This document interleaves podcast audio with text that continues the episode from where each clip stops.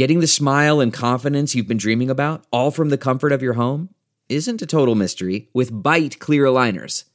Just don't be surprised if all your friends start asking, What's your secret? Begin by ordering your at home impression kit today for only $14.95. Byte clear aligners are doctor directed and delivered to your door. Treatment costs thousands less than braces, plus, they offer flexible financing, accept eligible insurance, and you can pay with your HSA FSA. Get 80% off your impression kit when you use code WONDERY at Byte.com. That's B-Y-T-E dot com. Start your confidence journey today with Byte.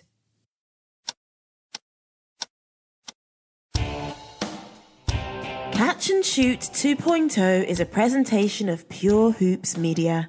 Catch and Shoot 2.0 goes well with both red and white and is perfect with the workout of your choice. Our hosts are Aaron Berlin, a former Kansas Jayhawk who believes the Orlando Magic will win the championship. Eventually. His partner is Otto Strong, a man who has covered the NBA since before Dennis Rodman got his first tattoo. Fellas? Catch and Shoot is back for another week. It is myself, Aaron Berlin, along with my guy, Otto Strong. Otto, how was your week? Did you enjoy your Super Bowl Sunday? Uh, I enjoyed Super Bowl Sunday, but something tells me not as much as you did. I'll, I'll tell you what, man. Uh, you know, we spoke about kind of the emotions that I had during the AFC Championship game and what that game meant to me.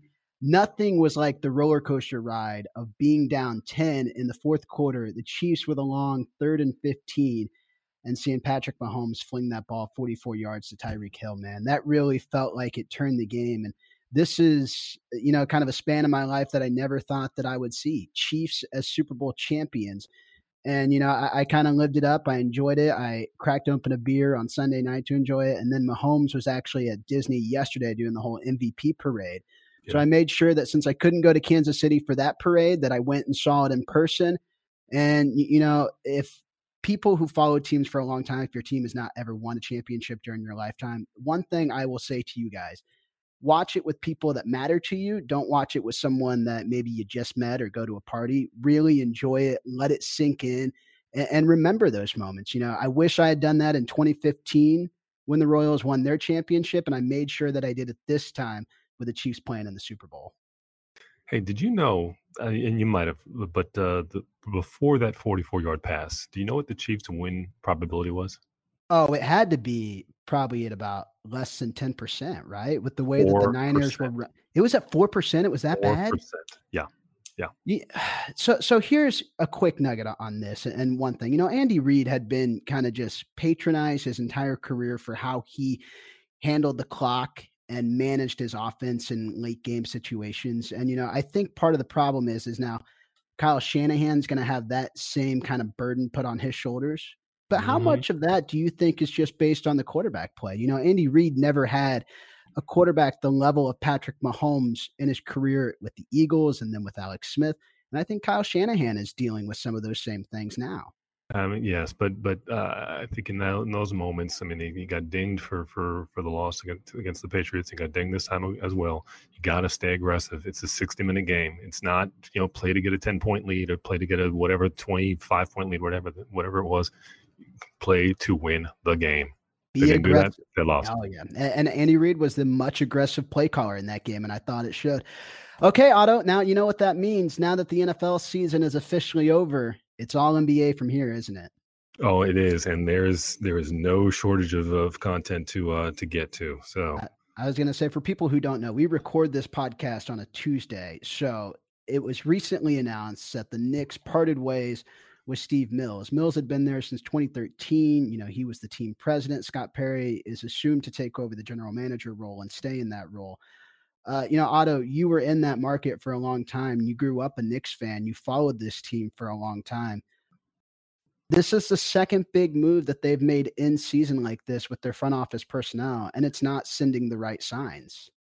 No, they, have they've, they've got problems at, at, the, at the highest level. I mean, you know, uh, uh, just as as a as a fan, as someone who watches and, and wants to see the team do well, um, you know, they they just need need just need a massive overhaul. I mean, they need to come in with a guy who can clearly identify, you know, what what is going to be the strategy, the philosophy of this team. Um, as people will see or hear if they haven't already, uh, Masai Ujiri is uh, the Raptors. Um, you know, the GM is is is a guy who's rumored to to that the Knicks want for that job. Well, guess what? Everybody wants Masai Ujiri for that for for their for their for that for that position.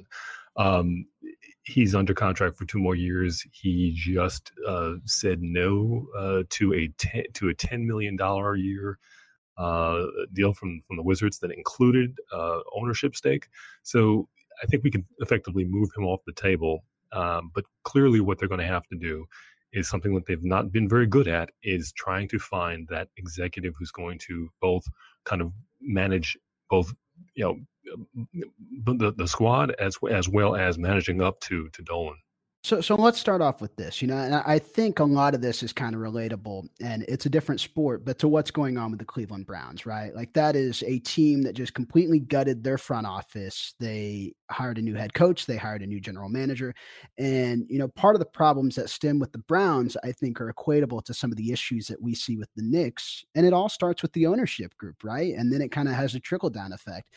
And for whatever the reason, James Dolan has struggled with these kind of hires. You know, he brought in Scott Perry, I believe, in t- 2017 to kind of be the player personnel guy.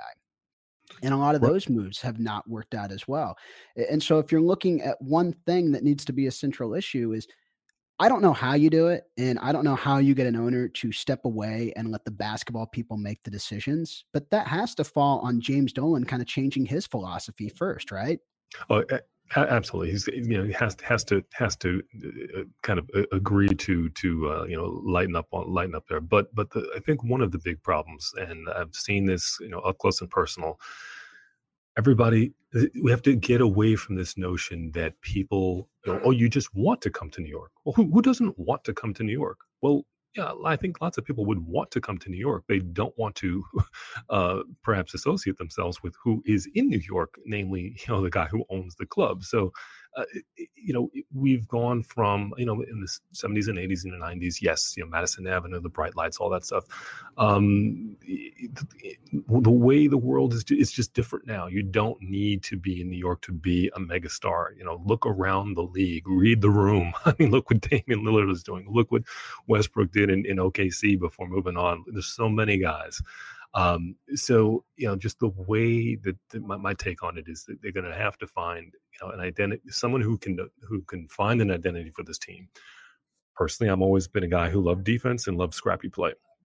So you know, let's let's find somebody who's going to you know do those things, uh, those types of things, and then build a team around that. Probably through the draft. I know it's not. It's no. No one wants to hear that. A lot of a lot of people in New York want you know immediate results or quick returns, but it, they've gone down the, the, the free agency road. How many names do we have to throw up on the wall here? LeBron James, Kyrie Irving, Kevin Durant, just to name a few. It, got to got to start over. Yeah, it's a club that since 2013 is 178 and 365, which is the worst in the NBA, and that's unfathomable. Unfathomable to think about that that the Knicks would reside in that role, but that's where they've been, and part of it has been they haven't been lucky in the draft the moves that they have made when they have been at the top of top of the lottery, like Frank Ntilikina, just haven't worked out. And there are other times where they've slid back in the draft and they've missed on that transitional star.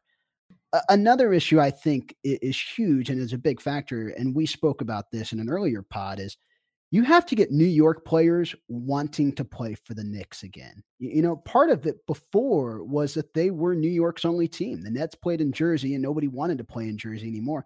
Well, now there's real competition. And we saw that last summer with not only Kevin Durant, but also Kyrie Irving picking the Nets over the Knicks. Uh, so that's the next question, Otto. From someone who grew up in that area and covered that team and was around that team for a long time, how do you get New York guys to want to pick the Knicks over the Nets?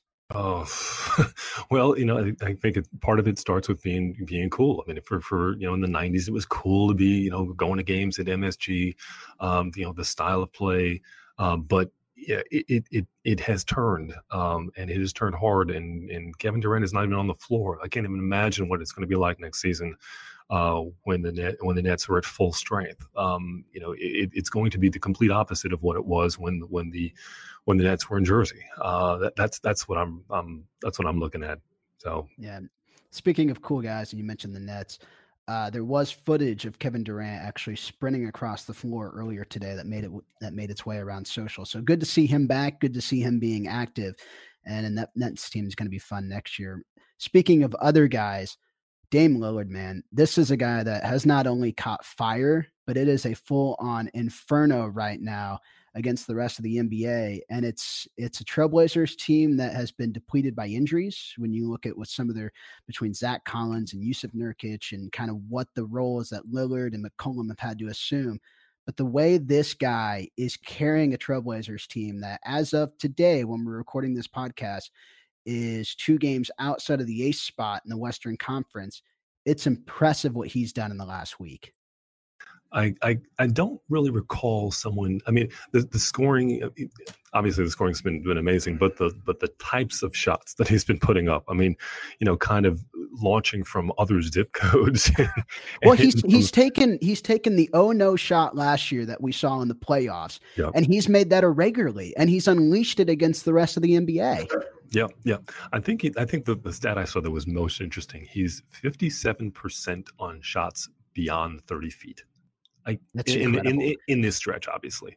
But Otto, think think of how hard it makes him to guard. Not only if you're a defender, and with how many pick and rolls the Trailblazers run on a day to day basis, and how fast Lillard is, that if he's going to bring a center out and make you screen around him, it makes him so difficult to catch up with that you're basically defenseless against him. Oh, oh absolutely. I mean, you know, as you mentioned, the team is is you know on the outside looking in, but you know they have had a, a nice little string of, of, victories against teams, all all playoff bound teams. Um, and, you know, and his and his scoring and what he can do offensively is is you know has a, has a lot to has a lot to do with that. You know, they've got another couple of games coming up against some some other playoff you know, teams or, or teams that are likely to go to the playoffs, but um, I just can't say enough about what he's been able to do and how he's been able to do it. It's just amazing. Yeah, you mentioned those playoff teams. He beat the Jazz, he beat the Lakers, and they beat the Rockets all last week. All three of those teams are playoff teams. They'll play the Nuggets on Tuesday night. Uh, so there will be a resort, result when this podcast drops on Wednesday. But but it's impressive kind of how in sync he is with McCollum and you look at how those two guys dance together, and so many people will make the comparison to Steph Curry. I don't think that's fair to what Damian Lillard does. You know, Damian Lillard rises to the occasion, and he hasn't had the collective group of all stars around him like Steph Curry did when those Warriors teams were so good and just blowing out the rest of the league. I think it's a disservice to what Dame is doing right now to make those comparisons. Granted, Curry is still the best shooter of our time, but what he is doing this year is so great. Mm. Well, let me throw another name at you. Do you think he's better than Harden? That's that, that that's a good that's a good one. And and I think he is because I think his teammates respect him more. You know, not that Harden's teammates don't, but I think Lillard understands how he can make other players better. And, you know, if he's going off for 40 on a night, he has no problem finding McCollum or finding someone else on that roster to help them get a bucket in a moment. Where I almost feel like sometimes Harden gets a little too shot happy and also doesn't play as strong on the defensive side. So I would say that he's better than Harden. What about you? Well, well, the, well, the thing that that um, that I like about him is that you know, yes, he'll put up shots, but as you know, once the shot goes up, you know, he's a, he's he's moving around. I mean, he's not just he's not just a guy who's con, who's content with launching and then and then you know, I mean, obviously you know, running back, of course, but but um, I, I think he's either first or second or third in distance traveled on offense. So which well, you know, which which indicates because he's obviously on the on these 30 footers he's not moving, doing a whole lot of moving so it indicates to me and on other plays he's you know he, he's obviously um, uh, you know trying to draw draw defenders um, and create opportunities for other for others. And if you watch him just moving around the court, I mean, like I got tired. I needed to sit down after watching him on some of these on some of these offensive sets. Uh, so so to that extent, I mean, he he definitely in my mind separates himself from, from Harden in that in that way because you know, James, I'm nothing against him, but James, you know, hey, I, have I've put up my shot, I've done my work, and and and Lillard's, you know, kind of kind of you know still still moving around there. You, you know, the distance traveled is an interesting th- stat to throw out, Adam, because the last three years, and I think you can check me on this, but both him and McCollum have ranked in the top five in the association as far as distance traveled. And it proves how much the Trailblazers have relied on him and how much they've leaned on him. And it is a shame to me that every year we have these conversations about the Blazers just getting into the playoffs. You know, and it seems like every year they kind of go on a little bit of a run towards the end of the year. And right now they're on the outside looking in. I think they get in. But it's well, a shame that we don't get to see that Blazers team more. Well, I mean, yeah, I mean, it, it, it, we would like to to see them do better, and obviously, you know, the injuries. Uh, you know, Rodney Hood is another, you know, the, another key component. Uh, you know, who's down, who's out with an injury. But this is a Blazers team that did go to the Western Conference Finals last year. It's not as That's though true. you know they were just. Uh, you know, we we we tend to have uh, all of us tend to have short memories with with that kind of thing. It's on to the next. But um, you know, they they definitely um, you know w- when healthy you know could could run with anyone. And so you kind of wonder um, you know when guys return you know are they and you did mention yes they are a stronger second half team than the first half team. Uh, at least they at least they have been over the last couple of seasons. So you know will the stars align for them to make another kind of run?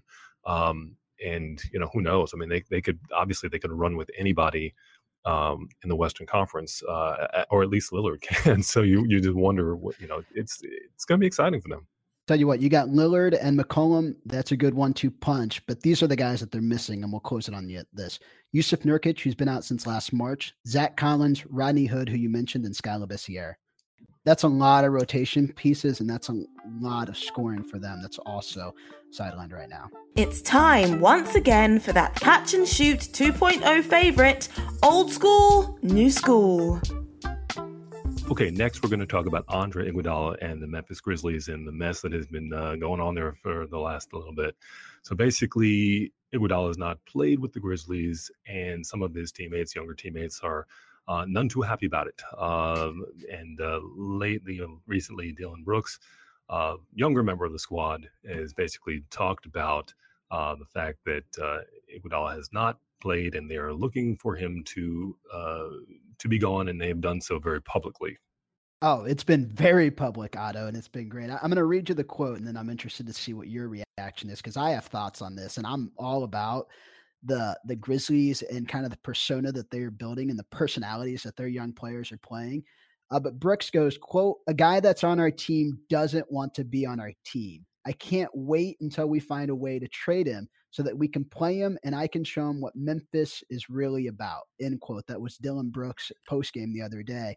And then, you know, his two other teammates, Ja Morant and De'Anthony Melton, both chimed in on social retweeting it and putting emojis with it. And, and to me, Otto, this is what young players are about in the NBA. They're not they're not scared to show their personality. They're not afraid to say things against kind of the older guard.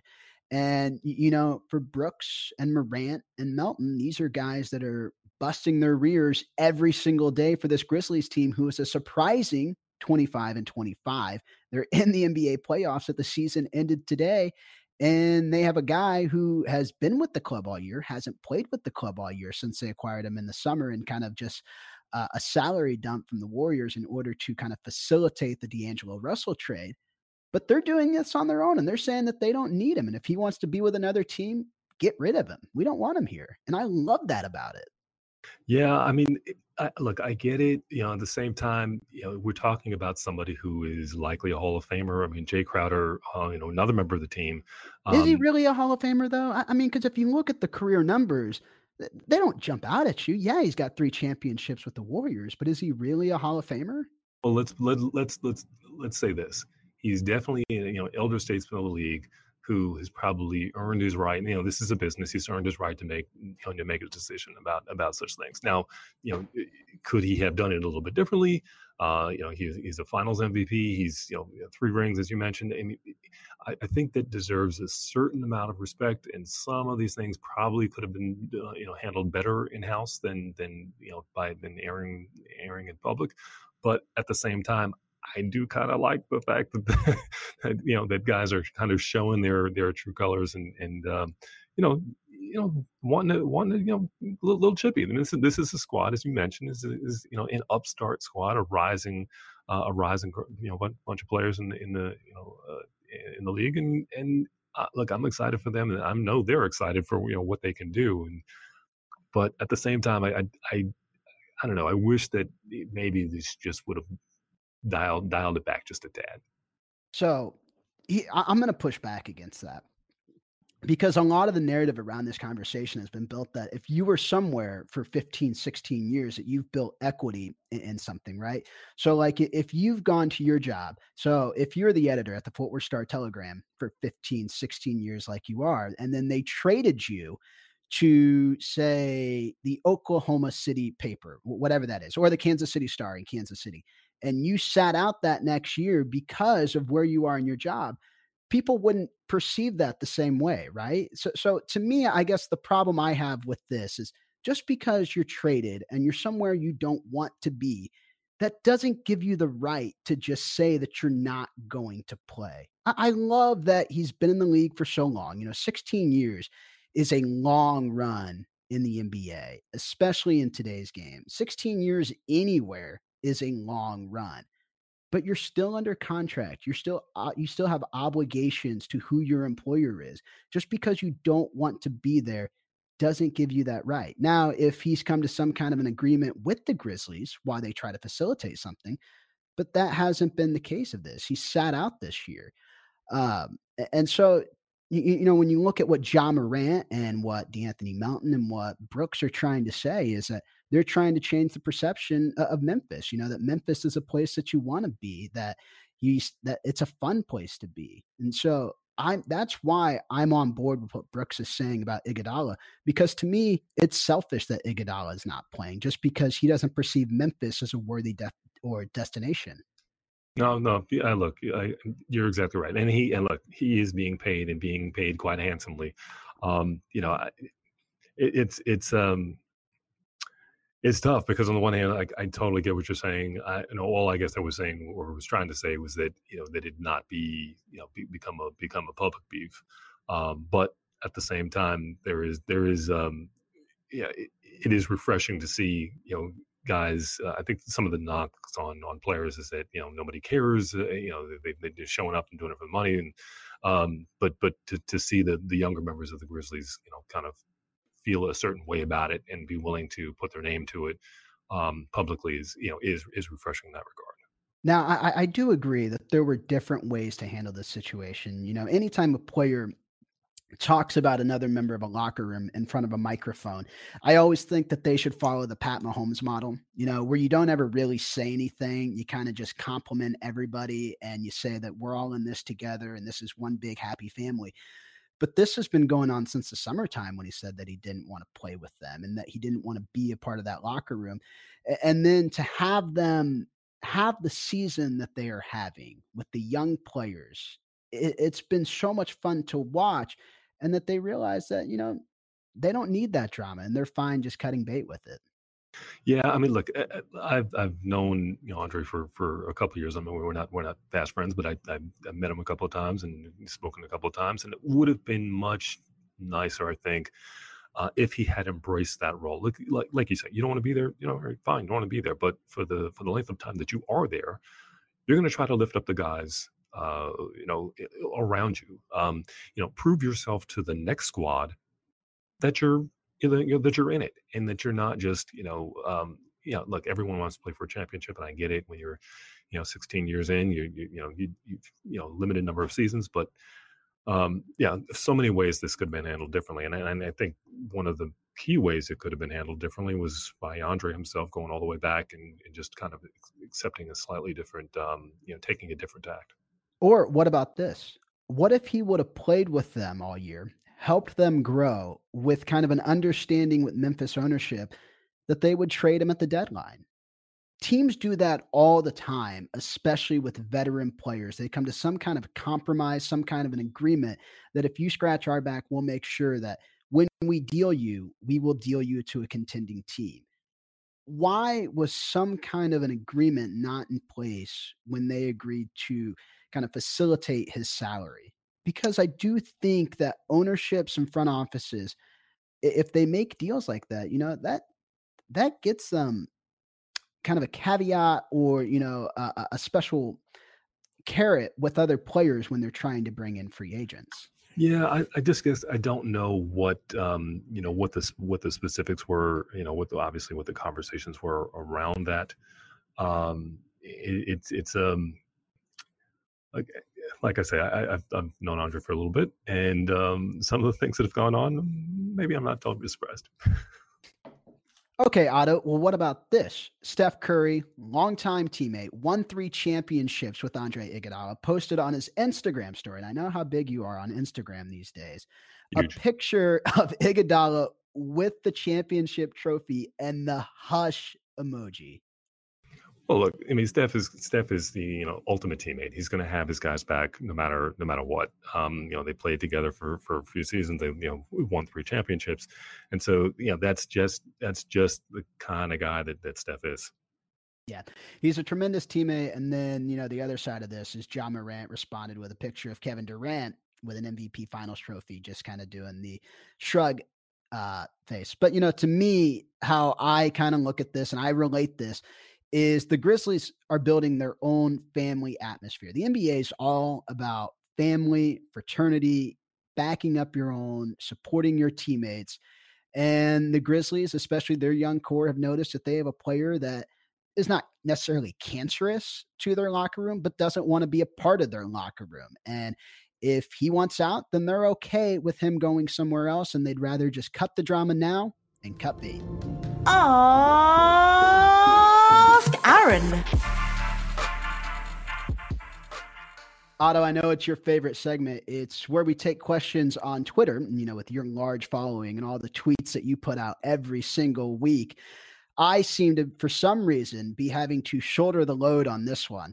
This one comes courtesy of Andrew Joseph and he goes quote aaron what is the best deadline deal that you can remember with the nba trade deadline this week Otto, uh, so full disclosure i do not have the wealth or the years of knowledge that you have so you can probably go back as far as the 70s and the 80s for what you remember but what i can specifically remember is really about the last decade and the one that sticks out to me there's two and one of them is kind of fun for me but this was not the big one.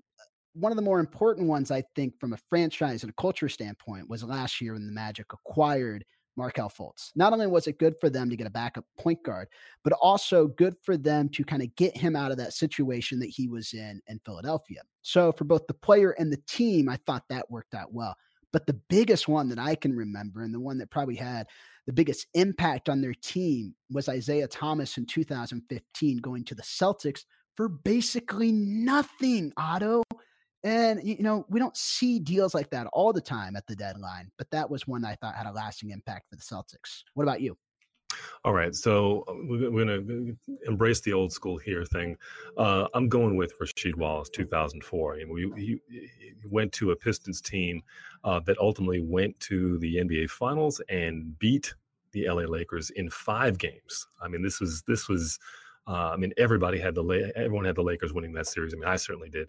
Um, know, the Pistons were not necessarily a, a, great squad at that point. I think they were like 34 and 22, and they went on a huge tear down the down the stretch, like 20 and six, and that really is the thing that put them over the top. So, um, in the words of Rasheed, "Ball don't lie." For the sake of this segment moving forward, I want everybody who listens to this show to tweet at Otto Strong and just say, start using your Twitter, man. Start using your Twitter because if you don't have a tweet next week, we're not doing this segment, Otto. We're not doing all right, it. All right, all right. I'm gonna I'm gonna deliver. I will deliver with with the, with the help of, of Catch and Shoot Nation 2.0. We'll, we we we will get this done. I love it. Bruh. All right, Otto, it's my favorite segment of the week. We speak about this every week, but it's time for our bruh. And one of the biggest ones happened the other night. Take a listen to this. Well, Jakob Poeltl doesn't have his jersey.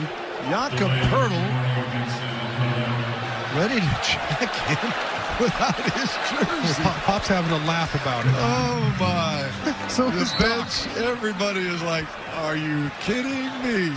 So that is Jakob Poeltl trying to check into a game without his jersey on. And I have two thoughts on this, Otto. One, what in the world is going through Gregg Popovich's mind right there in that moment that he has a player on his roster without his jersey on? And two, how does that happen? You have a certain checklist in every NBA game, you know, put your shorts on, put your jersey top on, put your shooting shirt on, and then you go out and you do your warm-ups. I don't understand how this happened. I think this happened in my middle school game. It wasn't a varsity game, it was like a JV game where a fellow teammate of mine forgot his. But I haven't seen something this silly since Mario Hezonja forgot to tie his shoes before checking into a game the other week. Well, yeah, and so my uh, so we're going to keep the theme going here. So last year, January 2019, uh, one Michael Beasley, when he was with the Lakers, tried to enter the game. So he rips off the sweats, and underneath he's got got the gold shirt on, but he's got the black uh, practice shorts.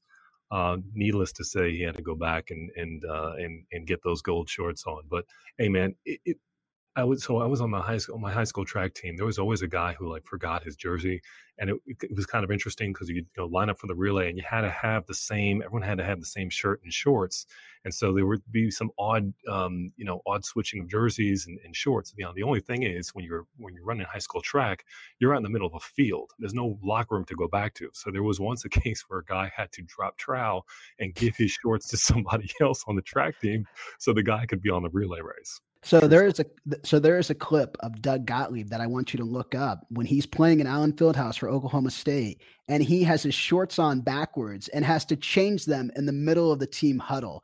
It's one of my favorite moments for not only kind of a current broadcaster but also a former player coming into Allen Fieldhouse and just forgetting to put his shorts on. Right? How does that happen? Come on, man. Bruh. Well, that does it for this week. Thanks everybody for listening for this week.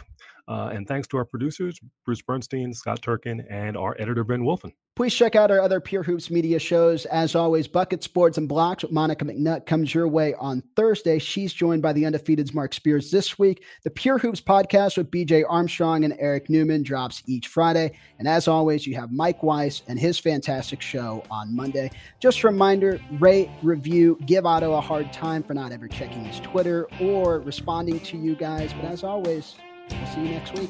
Catch and Shoot 2.0 is a presentation of Pure Hoops Media.